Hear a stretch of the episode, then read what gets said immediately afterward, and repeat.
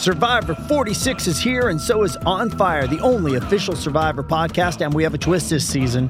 The winner of Survivor 45, Dee Valladares, will be joining us every week. We're going behind the scenes of the biggest moments, the how and the why things happen, and the strategy and analysis you can only get from someone like me, a Survivor winner. Listen to On Fire, the official Survivor podcast, wherever you get your podcast. Does Monday at the office feel like a storm? Not with Microsoft Copilot.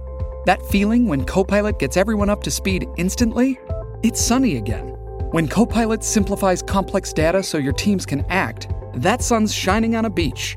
And when Copilot uncovers hidden insights, you're on that beach with your people and you find buried treasure.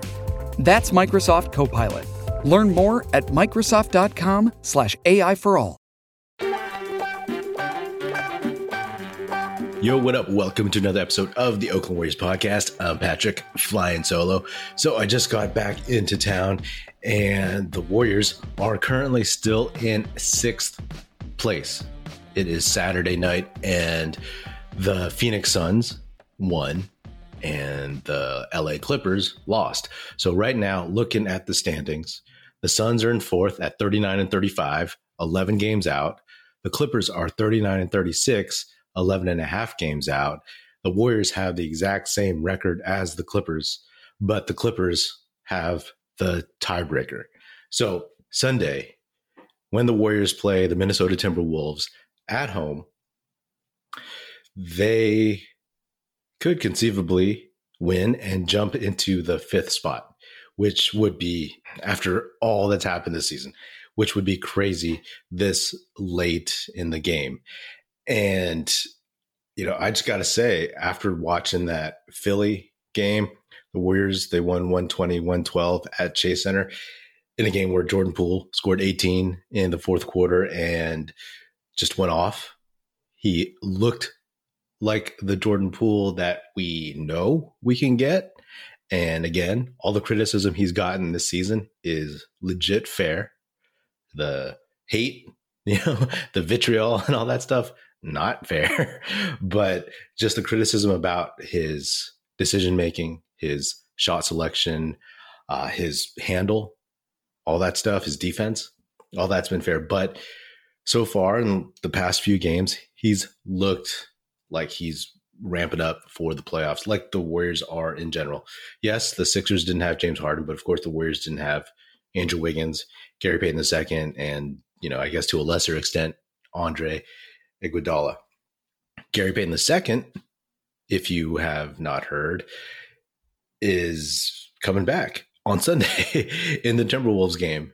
And that is like the greatest news for this squad at this point. You know, I haven't been shy about talking about how I was a Wiseman fan, a supporter, and how I didn't like the trade if Payton wasn't going to be available. Of course, the initial initial uh, estimate was three months, right? And that would have put the Warriors into the second round if they actually made it that far. Because I just didn't like the idea of trading from a position of weakness, uh, from a sense of desperation and panic because other teams were making moves. But we all know that Gary Payton II is super, super helpful to this team, and he just changes the dynamic completely. I mean, I've talked about this, so forgive me, but I'm just looking forward to seeing this. It's like when you have a couple of point of attack guys like Jonathan Kuminga, like, you know, when he's around Andrew Wiggins, and of course, Donte DiVincenzo, and then you add an even better point of attack guy like Gary Payton II, then automatically the guy that you, would put on the other team's first option on the perimeter moves to the second option. And then the guy who'd be on the second option could move to the third option uh, et cetera et cetera and so on and so on. So you are forcing the other team to their perimeter guys to face better and better defenders. It kind of multiplies more than adds to their defense overall. So i'm really excited to see that. I'm really excited to see DiVincenzo who of course was kind of the replacement in a lot of ways uh, for Gary Payton II last summer. I'm looking forward to seeing those guys together. They're what, like six three, six two. They kind of are going to remind me of like a really hardcore college basketball team from back in the day, you know, where they were like a little short, but they were tough and they scrapped and they were fundamentally sound and all this other jazz. So I'm looking forward to that. And it'll take some time for Gary Payton II to get up to speed. Not a ton of time because, of course, he knows these guys really well. The chemistry in the locker room is there, chemistry on the court. It'll get there, right? The Warriors, they have seven games left until the end of the regular season. And that's a decent runway to get acclimated. Hopefully, he's 100%. Hopefully, that core muscle that he needed surgery on last summer is fully healed. Uh, Lord knows his legs should be completely fresh, right? You always come back from these uh, injuries somewhat out of condition, but like I'm sure he can get there the way the Warriors need him to get there, which just leads me all to say, right? Like, is this the start of the as Draymond Green called it last year, the Warriors Invitational. Is this when it happens? You know, we, all of us who have watched all the games this year and have kind of struggled with seeing this team and knowing what they could be and then being completely mediocre instead. We all either thought it was going to just fizzle out or they would find that extra gear that they would get healthy and whole, which is the phrase that I use all the time these last couple of weeks, and just flip that switch. Right now, they're looking pretty good. And a lot of it has to do with the fact that, hey, the rest of the Western Conference, the middle of the pack, has just it's been as mediocre as the Warriors have. So kind of lucked out in that respect. And now is a chance to take advantage of it. Granted, Andrew Wiggins is not back yet. No updates on him. Hopefully, everything's okay. Hopefully, he comes back. It would take a while, but again, just looking at the dudes who are on the court. And again, I like our chances against a lot of teams. Not going to be the favorite in a bunch of these series, potential series that they would have. So right now, like I said, the Warriors are in sixth. They could jump up to fifth. And it's funny when I look at the first round for the Warriors, uh, maybe the Grizzlies, the Kings, the Suns, the Clippers, you know, it could all get jumbled up somehow, some way, as long as the Warriors avoid the play in. And looking at those teams, I'll be honest, like, I don't necessarily want to see the Clippers in the first round, especially if Paul George is healthy, because I think that one of the Warriors' advantages is their experience, their uh, championship DNA, pedigree, whatever you want to call it, their ability to play under the bright lights. And I think that with Ty Lue as the head coach, and the Clippers are a veteran team with Kawhi, who has both beaten and lost to the Warriors in the postseason. Paul George, who, you know, even though he's had mixed mixed success uh, in the postseason. He's still obviously a veteran who has done a lot of things, and if he can get healthy, then he poses a problem. And also, the Clippers are just they're a big team.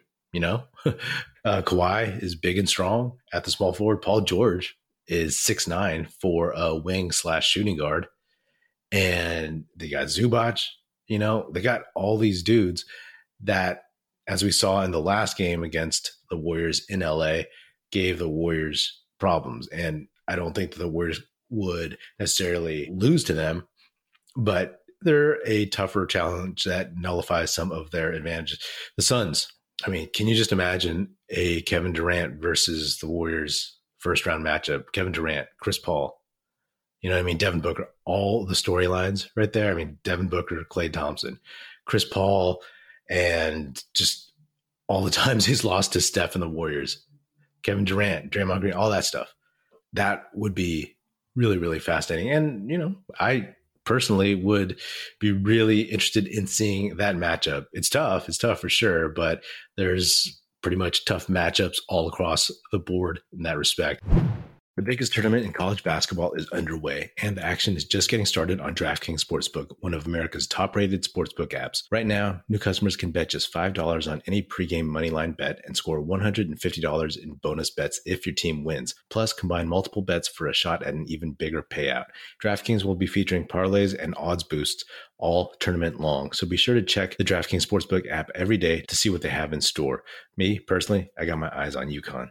Download the DraftKings Sportsbook app now and sign up with code TBPN. Right now, new customers can bet $5 on any pregame moneyline bet and get $150 in bonus bets if your team wins. Only at DraftKings Sportsbook with code TBPN. Minimum age and eligibility restrictions apply. See show notes for details. The Kings would be a lot of fun. Another great matchup because this up and coming team and Mike Brown as the coach versus the Warriors, who've been there obviously before many times. But you know, what fascinates me about that is like it is the best travel situation for the Warriors, for the veteran Warriors. And you know, a ton of Warriors fans will buy tickets to Golden One and kind of, you know, mitigate the Kings home court advantage. So that's the one that I would want to see the most just across the board. Like, you know, obviously you want the Warriors to get as high as possible in the standings, but like if it was six versus three and it was the Kings, I wouldn't be mad at that at all. I'll be honest. You know, like I think that would be a really, really, really interesting matchup. Maybe fun. It'd be fun as hell to watch that. Of course, if the Warriors can get up to four and play the Suns at home or the Clippers at home, I'll uh, I'll take that too. The Grizzlies, are at number two. So the Warriors would have to fall out of the playoffs and fall into the play-in and then end up in the seventh spot if the standings held true. And I'll be honest, like I'm kind of tired of the Grizzlies and the quote unquote rivalry, non rivalry with the Warriors. It's the same storylines over and over again. And it, it's gotten a little, a little boring. And it's one of those things that, hey, if it became a matchup in the later rounds, cool, right? That's I can live with that. But in the first round, it's you know with like Dillon Brooks, with Ja Morant, some of the uh, usual chatter between the teams, it's a little stale to me, and we've seen it before. So I would honestly opt out of that. Uh, not because I'm worried any more than usual about the Grizzlies, not because the Grizzlies have beaten the Warriors the last two times, where the Warriors had beaten the Grizzlies the first two times this season, but it's largely because like I want to see something new. You know what I mean? And the Kings would be obviously new. Durant versus the Warriors would be new. Uh, even you know the Clippers, the old heads, kind of clashing. That would be a little bit interesting, right? Of course, you know the whole Jerry West thing too. So that would be my preference. And then the Nuggets, I mean, I don't think the Warriors would fear the Nuggets, but the Warriors would have to, again, fall into the play in and end up in the eighth spot. That's just the way I look at it now. So, you know, have the Warriors just fooled us this whole season? Have they made the whole season pointless up until now? Who knows? Who knows? All I want is a really, really good show from here on out. And the healthier they are, especially with Gary Payton II coming back, then that's guaranteeing that I'll be entertained more than before. Anyway, I'll check you out after the Timberwolves game. Hopefully, I mean, that's one that they should take. Looking at their schedule right now, to be honest, it's like, all right, before the Sixers game, there were eight games. So I would like go five and three, right? That's what I would want. They could, you know, looking at it now, they got Minnesota on Sunday. They got uh, the Pelicans, who are hungry and who just beat the Clippers on Tuesday at Chase Center, and then again a home game against the Spurs.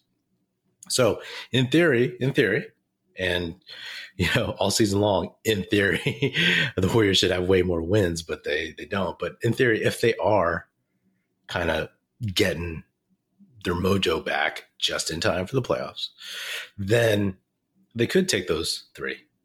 You know what I mean? And then on their schedule after that, it's at Denver, at home against OKC, at Sac, at Portland. So San Antonio is tanking. Portland, they've thrown in the towel. So in theory, that five and three seems very, very gettable. If they can go six and two in the final eight, then you know, then we're really, really uh, talking. And you know, I guess at this point it would be going five and two in the remaining seven. So we'll see how that goes. This Minnesota game will be interesting. You know, Anthony Edwards might might be playing. Uh, if he's not, I would hope the Warriors could really, really exert their will on this one. But uh, remains to be seen. We'll see how it goes. I'm hoping for the best. And on a side note, it's been reported that the Warriors are no longer pursuing uh, any grievances or whatever versus the Portland Trailblazers for the Gary Payton being injured part of the trade. And I guess that's fine. You know, if he's healthy, if he's back, and if he can help the Warriors win, just fine. You know, put it put it behind us. It's like, thankfully, again, the West has been just mediocre as hell, as mediocre as the Warriors have been, and so he's back now, and there's still a chance. One game at a time, but the past week has been, you know, some decent stuff. It started off poorly, but they got a few wins that showed me a little bit something. And they're looking like the Warriors that we saw about a year ago. You know what I mean? So we'll see. That's all I got. All right. Well, that is another episode of the Oakland Warriors podcast. Be sure to subscribe wherever you get your podcast. Feel free to hit me up on Twitter at Patrick E. Pino or at Oakland Warriors. Check out our YouTube channel where you can watch this episode, youtube.com slash Oakland Warriors. Check us out at oaklandwarriors.com and be sure to tell your fellow Warrior fan friends to tune in and listen. The Oakland Warriors podcast is produced by National Film Society and is a part of the Basketball Podcast Network. And if you're so inclined, please do leave us a five star rating on Spotify and Apple Podcasts. And if you want to leave us a nice review saying good stuff about the show on Apple Podcasts, that would be hugely, hugely appreciated and it would be very, very helpful. Thanks. That's it. Music in this episode provided by Paper Son. Special thanks to Paul Amardo for production support. See you next time.